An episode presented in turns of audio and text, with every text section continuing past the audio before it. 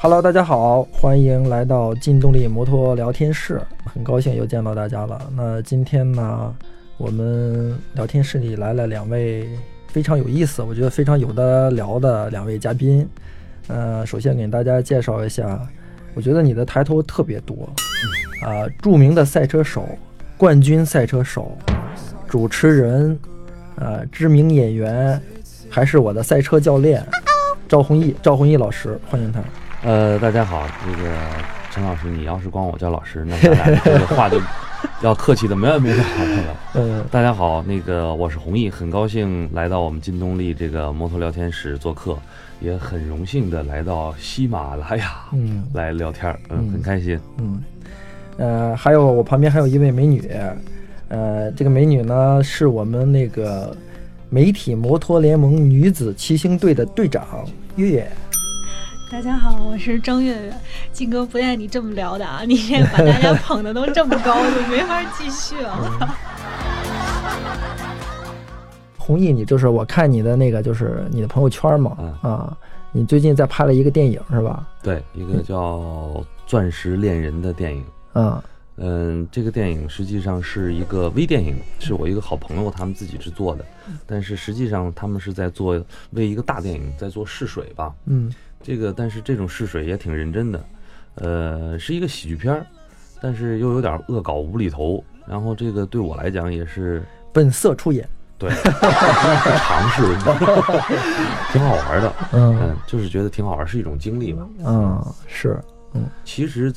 在影像或者说在电影或者说在电视上，一直我自己也有一个梦，就是也要想去塑造，或者说是想去创作，或者说更多的是想去有一种理想在里边。这个对我自己来讲也是一个试水，也许未来的时候，咱们劲动力一起，咱们的摩托群一起拍一个电影，拍一个摩托车的电影。对。其实我觉得你电影圈、演艺圈，你有很多朋友，然后包括骑摩托车的。其实我觉得这种机会真的是蛮多的。我觉得倒是有机会的话，你倒可以定制一个类似于这个你的，比如说你的环塔的这种经历啊。我觉得那里边有很多很多这个精彩的故事，而且现在环塔已经到了这种。全世界都已经在关注它的一种发展的非常好。对，其实我在2010年第一次去参加环塔的时候，我自己就拍了一个纪录片，然后后来我跟李晨我们一起去参加的时候，也拍了一个纪录片，然后分成4部。我们还想再去拍片子，但是从摩托车或者说从生活或者从爱好从梦想的这个角度出发，就是还说实话还没有想清楚到底想去阐述一件什么事情。就是我不觉得一定要去说环塔一个赛事。其实我们每个人喜欢摩托车也好，或者说在摩托车上的生活也好，可能想阐述的不仅是摩托车的本身，可能每个人都有自己的故事，都有自己的理想，或者都有自己的这种经历吧。对，所以其实可能更多的是探讨一个初衷，就是就像人为什么活着那样一个短片，就会让你不停的去思考，然后你每次去看它的时候都有不停的就是新的这种感受，那就其实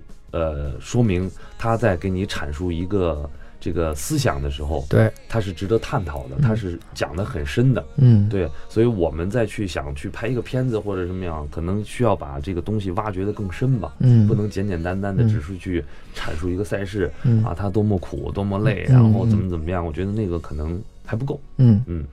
其实就是我们劲动力摩托这个电台呢，也做了很长时间了，我们之前也采访了这个很多的嘉宾。就比如说你可能这个在赛事方面啊，然后有特别多的经历。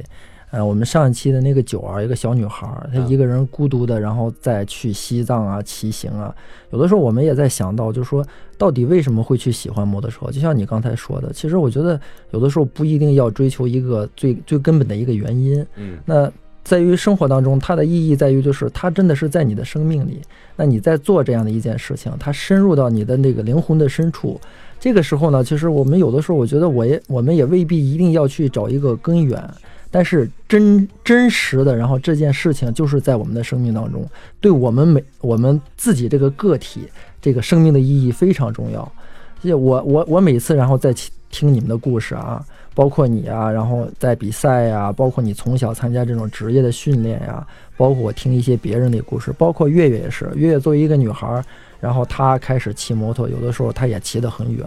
我觉得这些故事其实我听得多了之后，真的是也对我特别有触动。我上一期的节目，然后那个就是我们的嘉宾九儿，他在骑摩托车去新疆西藏的路上的时候碰到了一个小伙子。那个小伙子呢，用了1年的时间，他不带1分钱，然后他在行走。那小伙子19岁。那我觉得就是这样的一件事情，在别人眼里是疯狂的，就是有病的，变态了，你做这个事儿干嘛？但是我们反过来想，就是我当时也提到了这一点，我们的人活70岁也好，活80岁也好，对吧？我们是有数字的，我们活100岁，你用了1年的时间在行走，那你就是你生命当中的1/100。那我觉得这样的一种经历，有可能别人100个人、1000个人，有1000个人的生命，他的这种经历当中都没有过的，那你说他有没有价值？这就像前两天我看那帖子特别好，就是人好多人25岁已经死了，只是在80岁的时候埋了。对，对吧？那就我们现在就是怎么说呢？就是到了我这个岁数啊，我不能说倚老卖老，就是突然觉得，就真的啊，突然觉得就是好像时间过得好快啊，特别特别快，尤其在这几年，就觉得时光飞逝这4个字是怎么来的了？这不就是人生苦短，必须精彩那个吗？啊，对，就是你会觉得有好多事儿还没来得及干呢，但是你也会发现，就有好多责任，就是真的就是你马上就要担当了，这个事儿你不能不扛的。我有几个摩友，就是也是那种就是一撒出去，这个人连影儿都没有了，骑着摩托车就连东南亚、美国什么的，回来的时候你发现他在他的地图上已经画了好多好多地方，那都是他走过的地方、玩过的地方。我有个大哥去年把加拿大、美国井字形给穿越玩，他就都给穿越了，然后回来就跟我们分享。然后我就在想，我说什么时候我们去做这个事情？对，我们也其实对于我们的个体来讲的话，其实那也是我们的梦想，我们的追求。但是对于我们来讲，比如说我们还有我们认为的一些很重要的事情在做。对，比如说你在跑比赛啊，你每年你都希望，然后因为这个东西对你非常非常重要。那对于我来讲呢，你比如说我在做这个节目，那你说我每周都要做一期，这对于我来讲开始做这个节目了，有我的听众在听，对我来讲这就是一种责任。但是我何尝不想然后骑着摩托车然后出去然后一直在走。我每年冬天都那个骑行一次，就铁马冰河支，铁马冰河支泰山，铁马冰河支松山。然后我今年的那个就是我每次都是元旦之后，我第一次的时候是元月9号，到今天为止，今天已经是1月21号了，我还没有出行，就是真的是我身不由己，但是这件事情我一定要做的。我现在定的时间是1月30号那天我就启程了。那是去哪儿呢？我本来是铁马冰河之松山少林，去少林寺，但是去少林寺，然后我看了一下这个行程啊，然后全程是接近900公里，然后到了河南境内，然后车就不允许走高速了，所以一天是因为我还要带我有几个朋友，等于我是一个车队。所以一天是实现不了的，因为安全很重要嘛。冬天你想多冷啊！你这两天北京到了零下9度、10度，这样你骑一天，这我觉得真的是这个很难实现的。所以我改到了铁马冰河之五台山。所以在寒冷的冬天骑摩托车的人都是真爱。所以我还没到真爱呢。你从小呢就是受你爸爸的这个影响嘛？我觉得对于我们很多这个年龄的人来讲，我觉得这个是特别难能可贵的，就是你的爸爸影响了你，那你就从特别小开始，坐摩托，从坐摩托开始，然后你爸又送你去这个摩托队，然后去练摩托。我觉得这对于很多的父母来讲，这简直是难以想象的。爸爸应该是30秒行。对你，我跟你说，你爸让你去干这事儿啊，那比如说你妈当时是不是同意？我的宝贝儿子，我说你让我那么小去骑摩托了，我这多危险！而且你玩的是那种越野车，一飞飞他妈10几米高。我觉得你说的这点，我估计当时我妈能跟了我爸，也是我爸骑摩托车追上的。怎么说呢？因为可能这个倒真是啊，就是根儿里带的，嗯，就是你想我从小生出来的时候就家里就有摩托车，嗯，然后是那个我现在家里还有我那黑白照片，就是做的我爸那个。叫重庆50，嗯，然后是类似于咱们现在那种助动车，对，助动车还带脚踏的，嗯，啊，就是没油的时候您还可以把它蹬回家那种，那种，然后换到后来的幸福250，嗯，然后我记忆特别清楚，就是我爸坐在客厅里，所谓的客厅啊，那时候家里都是平房，嗯，你知道。就坐在客厅里不睡觉，是因为我爸买了第一台幸福250，坐在那擦的倍儿干净，在那看，然后车进客厅了。那肯定得放屋里，没放窗边上。然后肯定是擦得特干净，然后不睡觉。就是我现在能体会到，就是他那种烧包的感觉。其实想一想，那个时候我爸有那辆摩托车的时候，就像我现在这么大。嗯，我爸28岁有的我，嗯，对吧？我现在已经35了，对吧？肯定是的。我大概3、4岁的时候，我爸买的那辆幸福250。三四岁的时候就是83、84年，对，啊，83年、84年的时候，啊，有那台幸福250。那个时候的幸福250，相当于现在我觉得比北京的一套房子还那个，要是你还得基本上就开着法拉利出去泡妞了。嗯，对。所以你就从此受你爸的影响，然后开始这个引领下，然后开始玩摩托。你几岁开始进了这个赛车队啊？14岁啊，14岁进摩托队。其实那个时候怎么说呢，就是坦白的讲，学习肯定不是特好，但我小学的时候啊，学习特别好，然后上初中吧，就然后开始谈恋爱了，肯定是不是谈恋爱我们那个时候哪有谈恋爱这么一回事儿啊，就还玩呢，你知道吗，就是淘气，真的是淘气，然后呢我想想啊，那个时候一是淘气，二是我本身出了一次车祸，呢，然后就学习突然跟不上了，学习一跟不上了呢，就有点很消极，就是小时候上小学的时候学习特别好，然后突然一下上到初一，一出车祸，学习跟不上了呢，就不爱学了，一不爱学呢，正好呢家里事儿也多，然后呢就觉得。这孩子有点叛逆了，然后正好在那个期间的时候，这个摩托队招人，可能家里人也是觉得干脆你这个这么不爱学习淘气的话，还不如去干点正事儿呢。我94年进队吧，进队的时候实际上是北京摩托车队通过北京晚报在全国招生，全国招生，然后我就看到，因为喜欢嘛，喜欢，家里人就觉得你真喜欢的，你就去尝试一下，正好是暑假，暑假呢，那你就上这样一个培训班，然后呢，看看行不行。当时呢，招生去了之后上来，其实我虽然从小接触摩托车，但我爸没教我骑过，哎，你是几岁开始骑的？就14岁。14岁啊，就以前都是坐在摩托车上，我爸并没有教过我，等于我刚上车队的时候就用一辆专业的赛车去学起步停车，所以教练就看着我就很头疼，你已经10几次了还没起步呢。那你那个时候就是上了这个摩托车的这个还不算是驾校，是运动队之后，然后你是。就是多长时间，然后就开始，比如说职业比赛呀、专业比赛呀，后来又是怎么样的？然后你比如说到了，然后你现在，我觉得在中国的这个摩托车这个运动圈，基本上你算是一个领军人物了。现在，哎，不敢说是领军人物，就是喜欢，可能机缘巧合也能让我坚持这么长时间吧。也说坚持也谈不上坚持，还是喜欢，只是你走到了今天，然后。通过摩托车或者说汽车或者说你爱好的这件事情，然后还能生活，其实是挺幸运的一件事情。在我周边还有很多很多的这种老一辈的运动员，老一辈的这个教练，他们还从事在这个行业里，也都挺不容易的。我当时是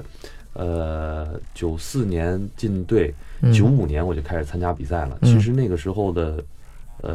运气好，就是竞争少，嗯，没有那么多人把自己的孩子送到摩托队去练习赛车这件事。哎，那你的比如说队友啊，或者你的这个比如说比赛的时候，然后这些你的这个对手啊，他们是不是应该都比你大呀？那时候没有，你都差不多一般大，都对、啊，因为比赛是这样。我们那个时候参加的80cc 组是青少年组，必须是18岁以下。如果你超过了18岁，就不能参加那个组别，就要升到125了。升到125呢，基本上就没有什么你竞争的这个份额了。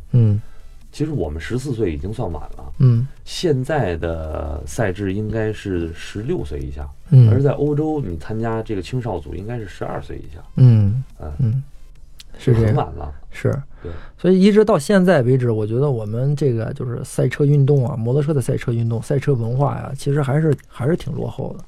就到现在为止，我觉得就是我们中国的父母也很难下决心，然后把孩子送过来参加一个这么危险的运动。我觉得不应该说我们父母无知吧，只能说就是知道的太少，或者说就是。这方面的知识文化没有通过正常的传播渠道让他们去了解到。你说，就刚才月月还说呢，你说你那滑板那个东西多好玩什么的。你说每年咱们冬天，你去积水潭医院，你去丰盛医院，你看看那些骨折的，你问他怎么回事，都是滑雪的，对吧？你去问问有几个是骑摩托车摔的？就大家对于这个摩托车的这个危险，这个已经被妖魔化啊，对，就完全是妖魔化的。那。但是你知道，说到这我想起一个事儿来，就是去年的年底我去了趟清迈，然后呢我们没选择住在旅馆，我们住的是那种民宿，然后但是我们发现特别奇怪，因为就你们俩都是资深的骑士，所以你们都知道清迈是骑行圣地嘛，然后我们住那个民宿，我发现9间房里面有8个住户，这8个住户里边有7个都打石膏，然后当时就惊呆了，就不知道怎么回事，是说清迈治安特别差，大家都被抢了吗？后来一问老板才知道，这7个都是骑摩托车摔的，而且清迈当地的骨科医院就是治骨折治得特别好。说到这儿啊，我觉得就是其实我们应该是就刚才说到了，就是摩托车的这种危险，有的时候是确实危险的存在，但是危险的存在的原因在于就是你确实是属于自我的保护这种意识比较差，就这个是非常非常重要的。就像你刚才说了，我9岁的时候你肯定没戴头盔嘛，对吧？对。或者是你现在比如说像你比赛的时候那个装备穿身上，然后正常的比如说我们正常的骑行装备穿身上，一般的速度的时候，我觉得也不太容易受伤。我觉得这个也是要经历或者说是培养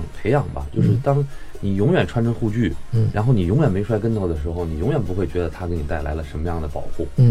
我赛车身上第一次受伤就是这个左肘，缝了2层，缝了大概20针吧。就是因为我父母肯定也担心我，我爸就给我买了一个护肘，就是我训练的时候，因为我有时候会摔的，就是这蹭破皮，夏天嘛，回家一看，你胳膊怎么了？我就摔一跟头就蹭破了。我爸去给我买了一个护肘，这个护肘呢就是咱们什么踢足球啊、搞运动那种护肘，平时戴的。但它有一个问题啊，就是它勒着，就是太勒你了。咱们你要是不灵活了，尤其骑摩托车的时候，你这个动作做出来的时候，它是就是箍在这儿不舒服。但是呢，它会起到保护作用。多巧呢，就是我一直带着它，都没摔跟头。那天练到最后一组，觉得哎呦太勒得慌了，就把它给摘了。刚摘了第2圈，在老山那个时候训练，刚摘了就摔出去了，然后特别巧，这个胳膊肘就撞在地上的一块石头上了，然后呢，就一下这个就连骨头都看到了，然后就送到石景山医院去缝针。最惨的就是我这还被当了教学了，1人1针。当时那个主治大夫带着10几个人进来，你知道吗？告诉你们这怎么缝啊？来，你是1针，那个是1针。我说呢，这什么情况啊？懵的，就是。然后，当然了，这个确实是真实的经历啊。然后我就会觉得，你说这个护具就这样，就是当你戴着的时候吧，你不会觉得它怎么样，但一旦出问题了的时候，你发现你没戴，它就是事儿。有好多这个人就是对于这个装备上，它的误区就在于就是那个贵呢，好像就是花了好多钱，然后这个给你讲了好多故事，没有起到什么保护作用。但实际上，当你真的用到的时候，你就会发现那个真的是不一样。所以我觉得玩车嘛，就是第一安全，最重要的，最重要的。你只要你出一次事儿，你老婆肯定就不让你玩了。是。就是第一安全，第二安全，月，我跟你说，你只要出一次事，你老公就不让你玩了。真的，我觉得那个就是骑摩托车呢，就是大家往往是那个，就是这个事儿确实是有危险性的存在，但是大家在骨子里要有这种非常非常这种强烈的这种意识，然后保护自己。然后在骑行的过程当中，要知道你是在做一项然后那个很危险的事情。对。我这回我跟大家分享一下，就是我参加比赛，今年参加那个大越野，还有这个环塔，我车队就是我不是去西班牙科马那训练了吗？我的大师兄叫阿勒曼，他呢在这个比赛之余有一些小的细节的动作，就让我感受特别深啊。什么时候动车都戴头盔，我有时候都不会啊，我指的不会在哪儿呢？比如说我们在大营，比如说去车检，比如说我骑着摩托车要去车检，大概有200米的距离，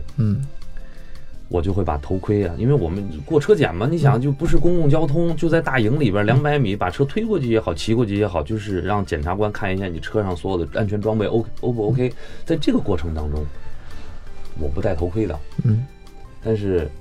我那个大师兄。任何时候你看啊，我就观察，后来我就发现什么时候动车不管去干嘛，第一件事先把头盔戴上，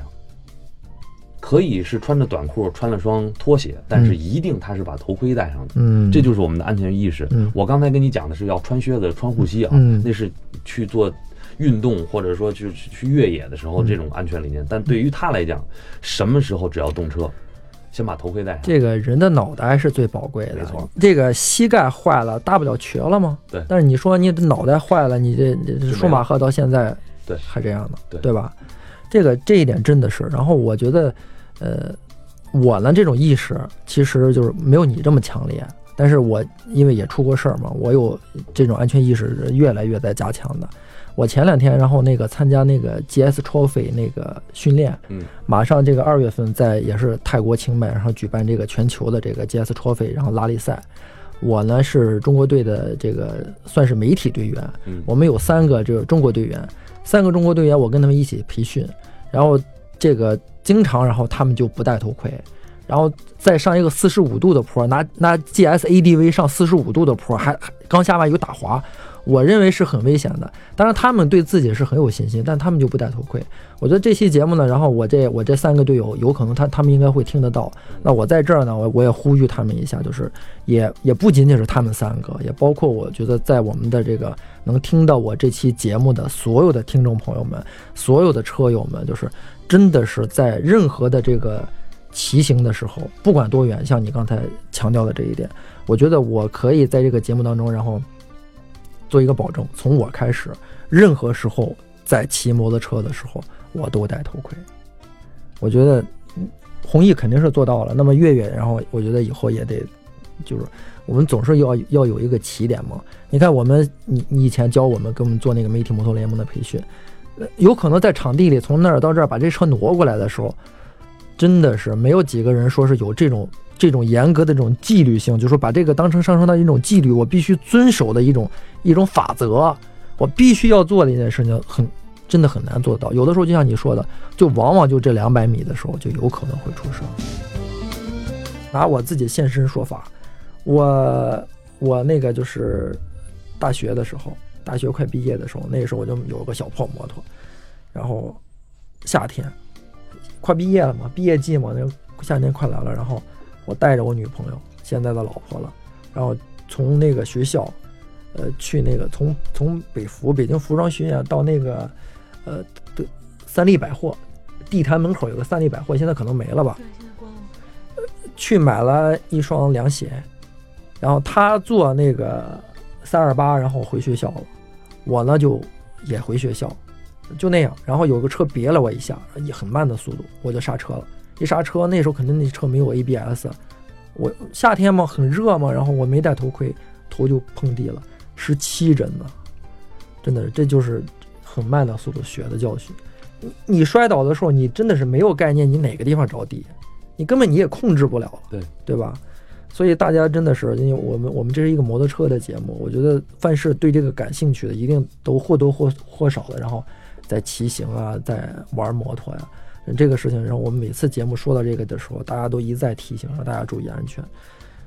就是有时候，就是你要是就是说句难听的话，就是如果你把命搁的，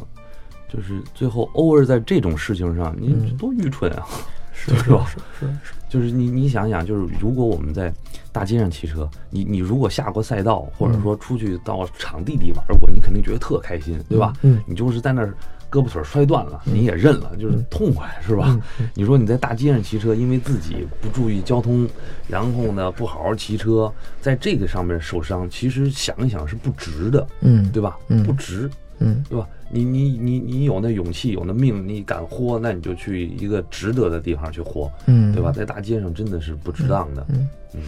说到这一点呢，其实我觉得这个弘毅呢本身是这种赛车手，然后这个就是比赛的时候也遇到了就是很多这种各种各样的事情嘛，包括艰苦的、危险的。然后我觉得像尤其是现在环塔拉力赛，现在大家都说环塔拉力赛的这